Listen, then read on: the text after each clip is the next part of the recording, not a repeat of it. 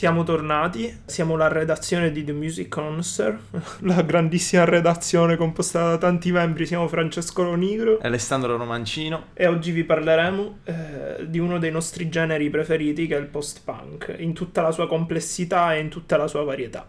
Ci sono un sacco di gruppi di cui volevamo parlarvi, purtroppo il tempo è quello che è e quindi dobbiamo ridurci al minimo possibile. Abbiamo fatto delle scelte per darvi un'idea più variegata possibile del genere e dei suoi suoni. E speriamo che poi vi, diciamo, influenzerà andare a cercare voi stessi quelle che sono altre band e andarvi a infognare in questo genere incredibile che è il post-punk. Iniziamo spiegandovi cosa è più o meno il post-punk.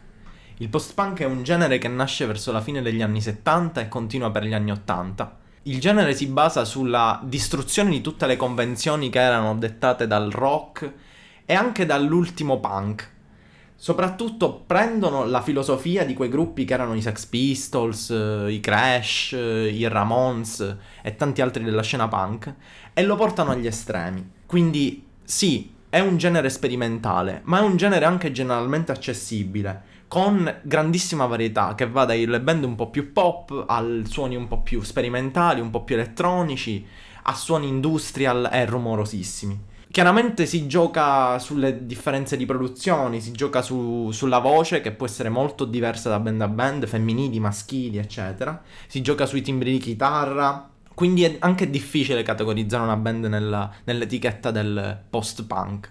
Ci sono tantissime band diverse eh, ognuna ha il proprio motivo di esistere. C'è una, grandissima, c'è una grandissima varietà, come hai appena detto, e soprattutto la cosa strana anche del post-punk è che alcuni gruppi, curiosamente, nascono contemporaneamente ai gruppi punk rock. Ci sono dei gruppi eh, circoscrivibili nel post-punk che hanno fatto dischi, eh, hanno fatto uscire demo anche prima dell'uscita di Nevermind the Bollocks dei Sex Pistols del 77, che viene considerato uno dei dischi diciamo fon- fondamentali del punk rock. Eh, ci sono delle band, eh, diciamo, proto-punk che comprendono questi, i suoni del post-punk, gli stessi gli Stooges eh, di hip hop.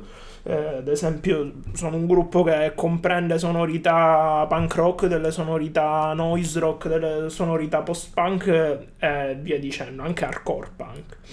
Quindi ci avventureremo in questo genere eh, complessissimo eh, e vario e vi parleremo eh, delle varie sfumature che prende negli anni questo genere, eh, le, le, sue forme più primordiali e più vicine al punk rock per arrivare diciamo a soglie sperimentali ed esteticamente complesse. Il primo gruppo di cui vi parliamo oggi sono i Television che sono un gruppo americano, eh, un gruppo punk rock americano che bazzicava nella scena eh, del CBGBs, formati da Tom Verlaine, Richard Lloyd, Richard L., Fred Smith e Billy Fick. Tom Verlaine era un vero e proprio genio, un vero e proprio visionario, così come tutti gli altri membri della band, che insomma i Television, primo gruppo punk rock d'autore, lo possiamo definire, inglobarono nel loro, nel loro linguaggio, nel loro, nella loro musica, eh, influenze che possono venire dal jazz e dalla musica d'avanguardia. Loro fecero eh, della complessità eh, una vera e propria il loro vero e proprio nucleo artistico. Quindi oggi vi facciamo sentire eh, il loro pezzo più famoso che è la title track di Marky Moon del 1977. Buon ascolto.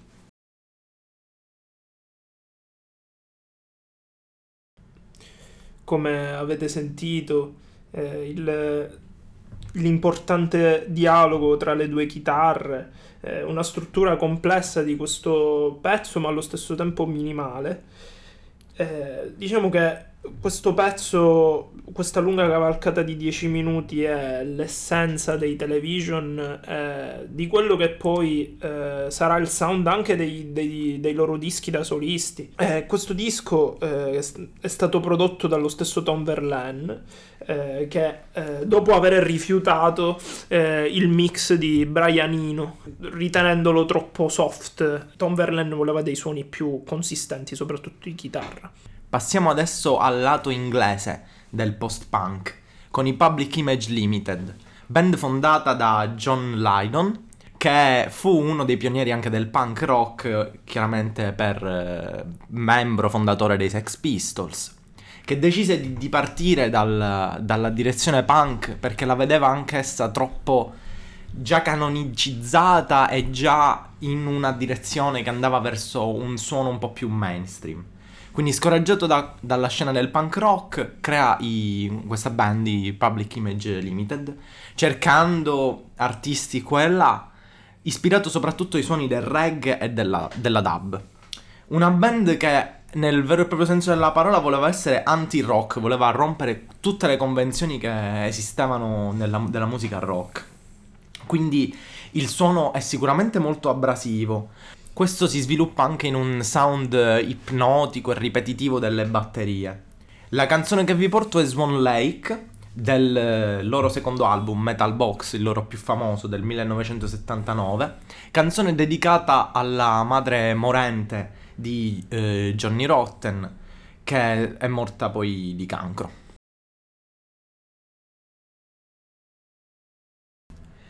Si sente subito dall'energia e dal ritmo di questo brano che i Public Image Limited non sono una band come le altre.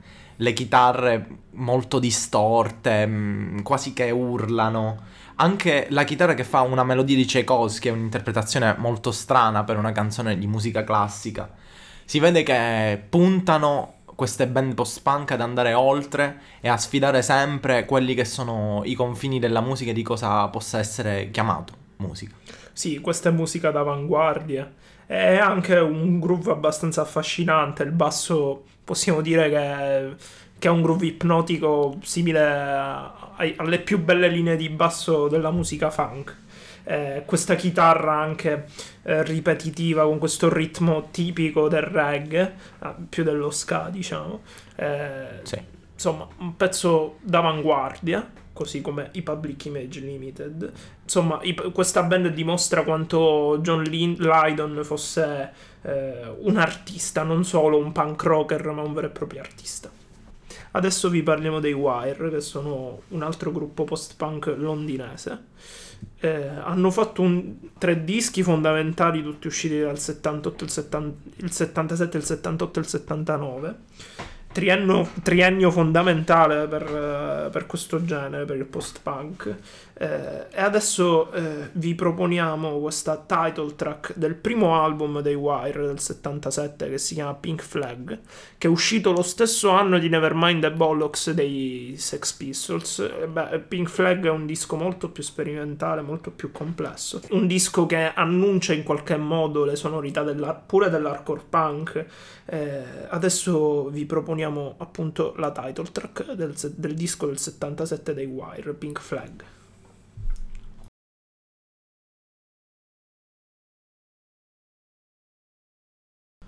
Un pezzo incredibile, si sente subito quel wall of noise, che poi sarà anche importante per movimenti successivi come per esempio lo showgaze che si ispirano anche a band come i Wire lo stesso, noise ro- lo stesso, noise rock, quindi eh, anche gli stessi Sonic Youth devono molto eh, ai Wire. E alla scena post-punk in genere.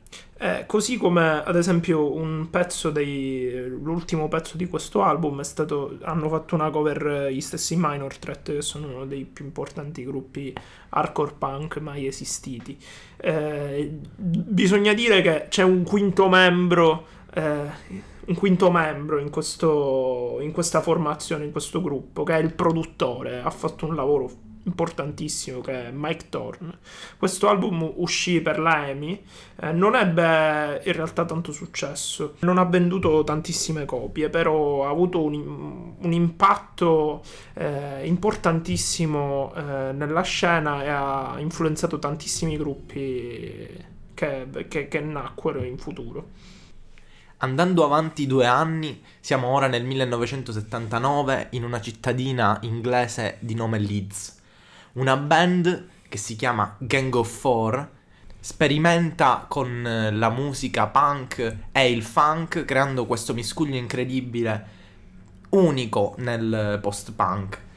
La loro maestria sta nell'avere chitarre pulite, in contrapposizione con eh, i rumori tipici della scena post-punk, che comunque creano un'atmosfera che sfiora lo sperimentalismo a volte, ma è sempre ascoltabile, è sempre non troppo difficile da, da, da, metabolizzare. da metabolizzare e da digerire. Soprattutto hanno un, un, ritmo ipnotico, un groove tipico appunto del, delle sonorità del funk. del funk. È una cosa fondamentale di Gang of Four è che erano eh, cioè i loro testi sono carichi di significato politico. Molto, molto sull'onda del marxismo. Infatti, Gang of Four si ispira proprio al, eh, alla politica comunista cinese uno stile molto energico, molto divertente e si vede subito dal loro primo album, Entertainment, del 1979 che ora ascoltiamo. Ascoltiamo quindi ora a Tommy's a Tourist dei Gang of Four.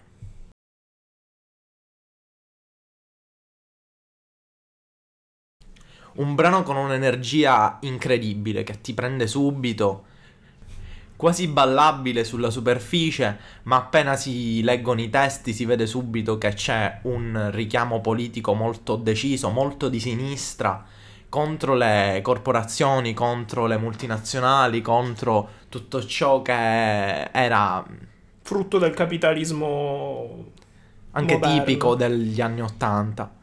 I Gang of Four hanno dato un importante contributo e ci sono proprio nel post-punk sì, ci sono i gruppi politicizzati, però eh, essendo un genere, eh, di solito i gruppi venivano distribuiti dalle etichette eh, insomma dalle major, da, da, delle etichette che davano una grande distribuzione. Già nell'hardcore punk, nella scena più underground, c'era un, era più politico a livello. Era, era, un genere più politico del post-punk. Però i Gang of Four sono uno dei, eh, dei casi più importanti. Loro erano molto ironici, erano molto provocatori, eh, dicevano delle cose abbastanza pesanti. Eh, delle cose abbastanza pesanti e accusatorie. Adesso eh, ritorniamo negli Stati Uniti, eh, andiamo a ritroso, indietro nel tempo. Eh, andiamo nel 78, un anno prima, però i Per Hubu sono un gruppo formatosi molto prima, nel 75. Eh, eh, il frontman David Thomas, che tra l'altro è stato l'unico membro eh, che è rimasto nella band eh, fino ad oggi. Andiamo al loro secondo album, che è Dub Housing, in cui ci sono delle importantissime influenze anche qui della musica dub, della musica reggae per intenderci. Eh, i, per, Perubu sono un gruppo che prendeva influenze dalla musica d'avanguardia, dalla music concrete e tanti altri generi di musica sperimentale. Eh, la inglobavano nel punk rock, quindi è la, questa è la title track di Dub Housing del 1978 dei Per Ubu.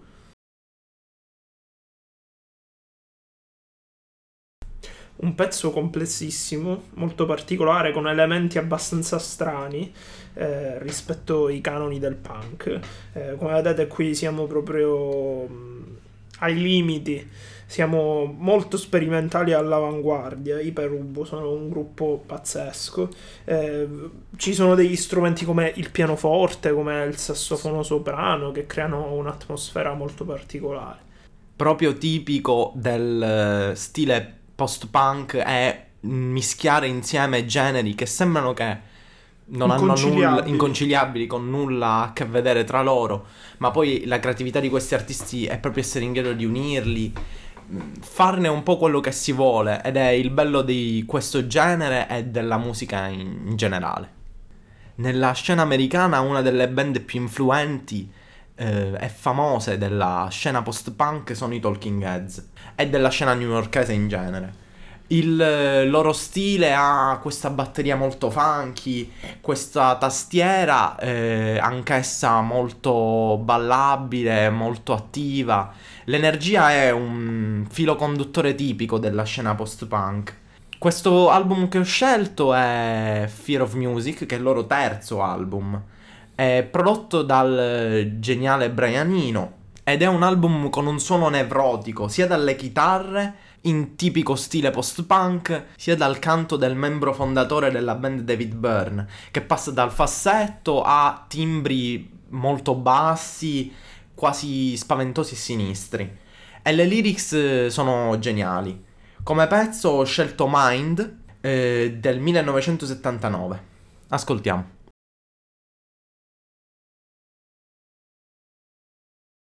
Questo è uno dei brani più post-punk dei, dei Talking Heads, che sono stati appunto, come hai ben detto prima, uno dei gruppi, forse il gruppo fondatore della musica, della musica New Wave, insieme ai Roxy Music di Brian Eno, appunto. Eh, questo pezzo è appunto più simile alle sonorità post-punk, ma gli stessi Talking Heads sperimentarono con tante sonorità, soprattutto quelle, eh, quelle funk e quelle disco anche. Eh, infatti David Byrne non solo era un, un grande appassionato di musica, un un, aveva un gusto e tuttora ha un gusto eclettico, bisogna dire che David Byrne ha fondato poi un'etichetta che si chiama Luaka Bop, che ha promosso e ha, e ha ristampato tantissimi eh, dischi di musica mm, africana e world music in generale.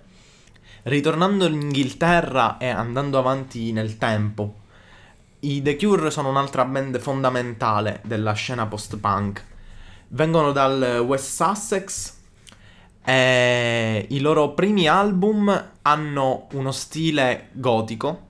Infatti sono probabilmente la prima band che real- abbraccia realmente l'estetica e lo stile del goth rock, soprattutto grazie al carismatico frontman Robert Smith.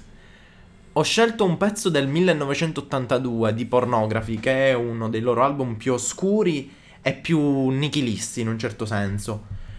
E il loro successo commerciale non arrivò da subito, ma arrivò soltanto dopo il 1983, quando la band spostò il suo sound da un post-punk a un goth rock a uno stile più pop e più ascoltabile e ballabile. Quindi anche eh, la mia scelta è stata fatta anche perché nel 1982 già la band stava iniziando questa transizione, quindi Pornography è un album che contiene tanti sintetizzatori, tanto che eh, viene chiamato anche in un certo senso Cold Wave, che è un nome un po' un'etichetta, un'altra etichetta di sott- un sottogenere che poi diciamo ha invaso tutta l'Europa soprattutto. Che però non ha un significato sì, dire cold wave, dire dark wave è pressoché è la sinonimo. stessa cosa, è sempre rock post-punk o rock gotico.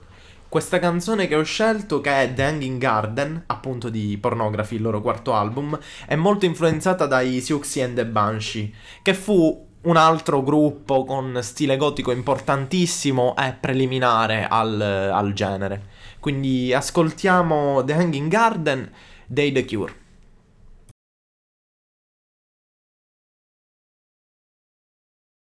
Pezzo molto ritmato, eh, con delle sonorità eh, oscure ma allo stesso tempo ehm, catchy, molto coinvolgenti. I Cure infatti sono uno dei gruppi che dell'accessibilità ne ha fatto il suo cavallo di battaglia, tanto che sono diventati uno dei gruppi più famosi tuttora, sono un gruppo famosissimo e di recente hanno pure fatto una reunion, hanno fatto sì. dei tour, eh, fino all'anno scorso sono venuti in Italia. Eh, infatti l'estetica che si sono creati, questa estetica goth, questo nichilismo, portato poi a dei livelli diciamo un po' possiamo dire scontati. Eppure i Cure rimangono una delle band più importanti della scena post-punk e famose per la loro incredibile influenza su, su tutto lo spettro della musica.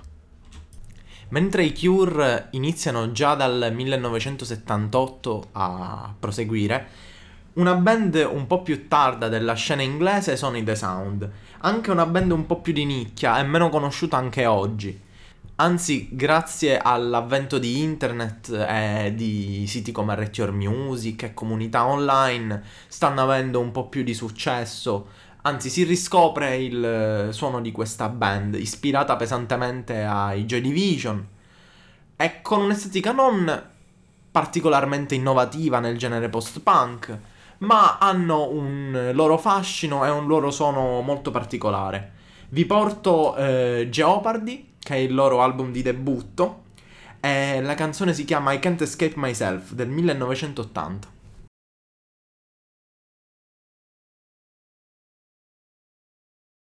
Un brano con un'energia incredibile, una strumentazione alla fine semplice, sì, un basso- arrangiamento, una struttura molto semplice. però con quei tocchi di sintetizzatori che ti colpiscono subito. Come già detto, non sperimentano tantissimo con eh, il post-punk, ma quello che fanno lo fanno benissimo.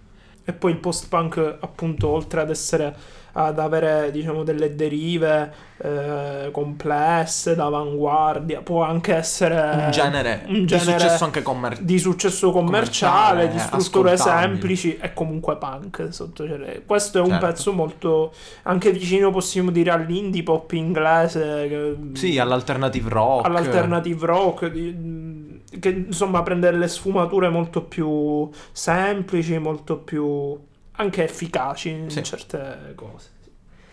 Adesso voliamo in Australia con i Birthday Party, che sono il primissimo gruppo di- del nostro caro Nick Cave. Chi non lo conosce, per chi non lo conosce, è uno dei più grandi, forse il più grande cantautore australiano. Eh, uno, uno dei geni del post-punk, della musica d'autore canta- e della musica cantautoriale d'avanguardia. I Birthday Party sono un gruppo scandaloso, violento eh, ed offensivo. Eh, I Birthday Party eh, facevano dello scandalo la loro chiave, infatti si può, si può anche definire un gruppo shock rock. Eh, il loro linguaggio è, è volgare, eh, le atmosfere che evocano sono alienanti, sono strane, si può anche dire. Il pezzo che vi propongo oggi è dal loro primo album si chiama Prayers on Fire. Questo è Nick the Stripper.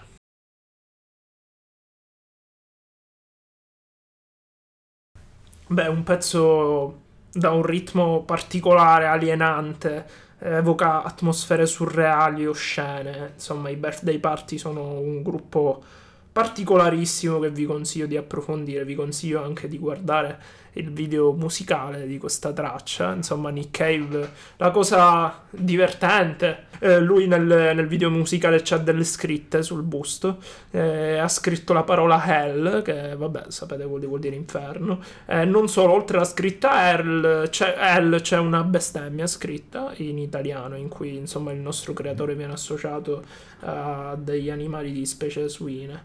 Eh, insomma, eh, tornando a noi, eh, i Birthday Party sono un gruppo che va approfondito. Non solo questo primo disco che è Prayers on Fire, in cui ci- oltre a questo pezzo che era un singolo, quindi per, fare, cioè, per capire la complessità e la sperimentalità di questo La loro gruppo, voglia sempre di dare dello sceno a quello che fanno. è che questo è un singolo, quindi questo era un pezzo il pezzo più commerciabile del disco. Infatti, Sì. il disco per intero è molto complesso, è molto a volte ostico da ascoltare. Quindi, insomma, vi consiglio di approfondirli.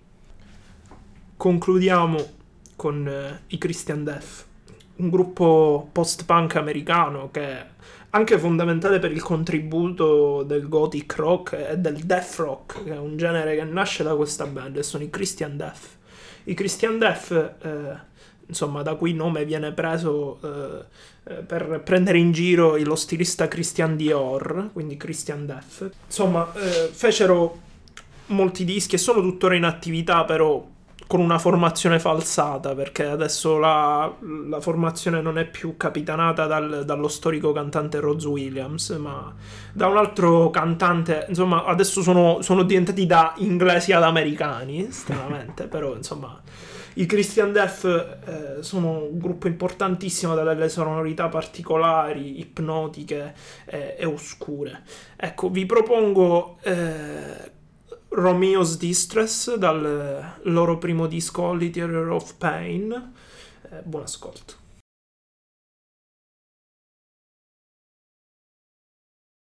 E questi erano i Christian Death, noti per le loro performance dal vivo, per la presenza magnetica di Rose Williams. Eh, atmosfere oscure, eh, alienanti, cupe. Questo suono di campane spettrale. Insomma, i Christian Death sono un must per il post-punk eh, per ogni appassionato di musica rock.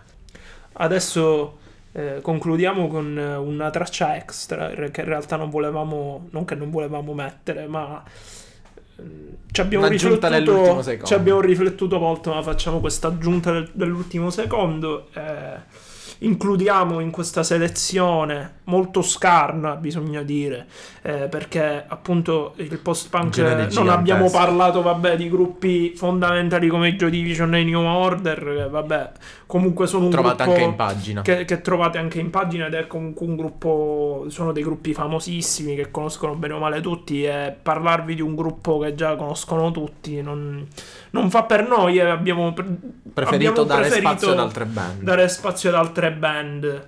Eh, insomma, adesso vi parliamo dei Cabaret Voltaire, che sono un gruppo post-punk molto al sperimentale, limite. al limite eh, del post-punk. Infatti il loro sound si evolverà in eh, industrial, in eh, musica elettronica, ma tuttora nei primi, cioè insomma anche nei primi dischi eh, ci sono dei, degli elementi consistenti di musica elettronica. Il, uno dei fondatori, Richard H. Kirk, infatti poi negli anni 90 e a seguire eh, ha intrapreso una carriera solistica nel, nel mondo del clubbing facendo pezzi, album, EP di tutti i tipi, dal dub alla techno alla musica house, sempre sì. mai abbandonando questa vena sperimentale che contraddistingue la sua musica. Quindi abbiamo scelto dei Cabaret Voltaire, un pezzo del, di, di Red Mac del 1981 e questo è Slide Out.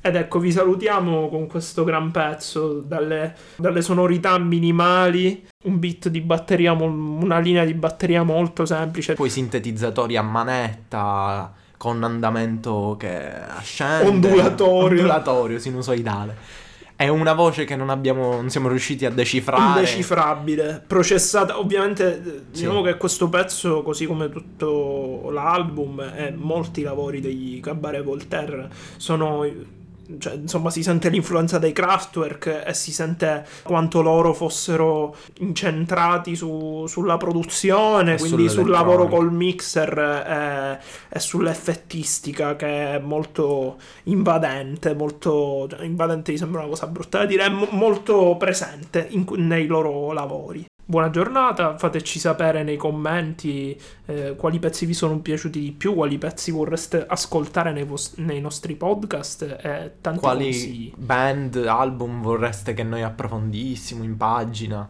Insomma, eh, seguiteci su Instagram, su Facebook e su tutti i social. E da The Music Connoisseur è tutto.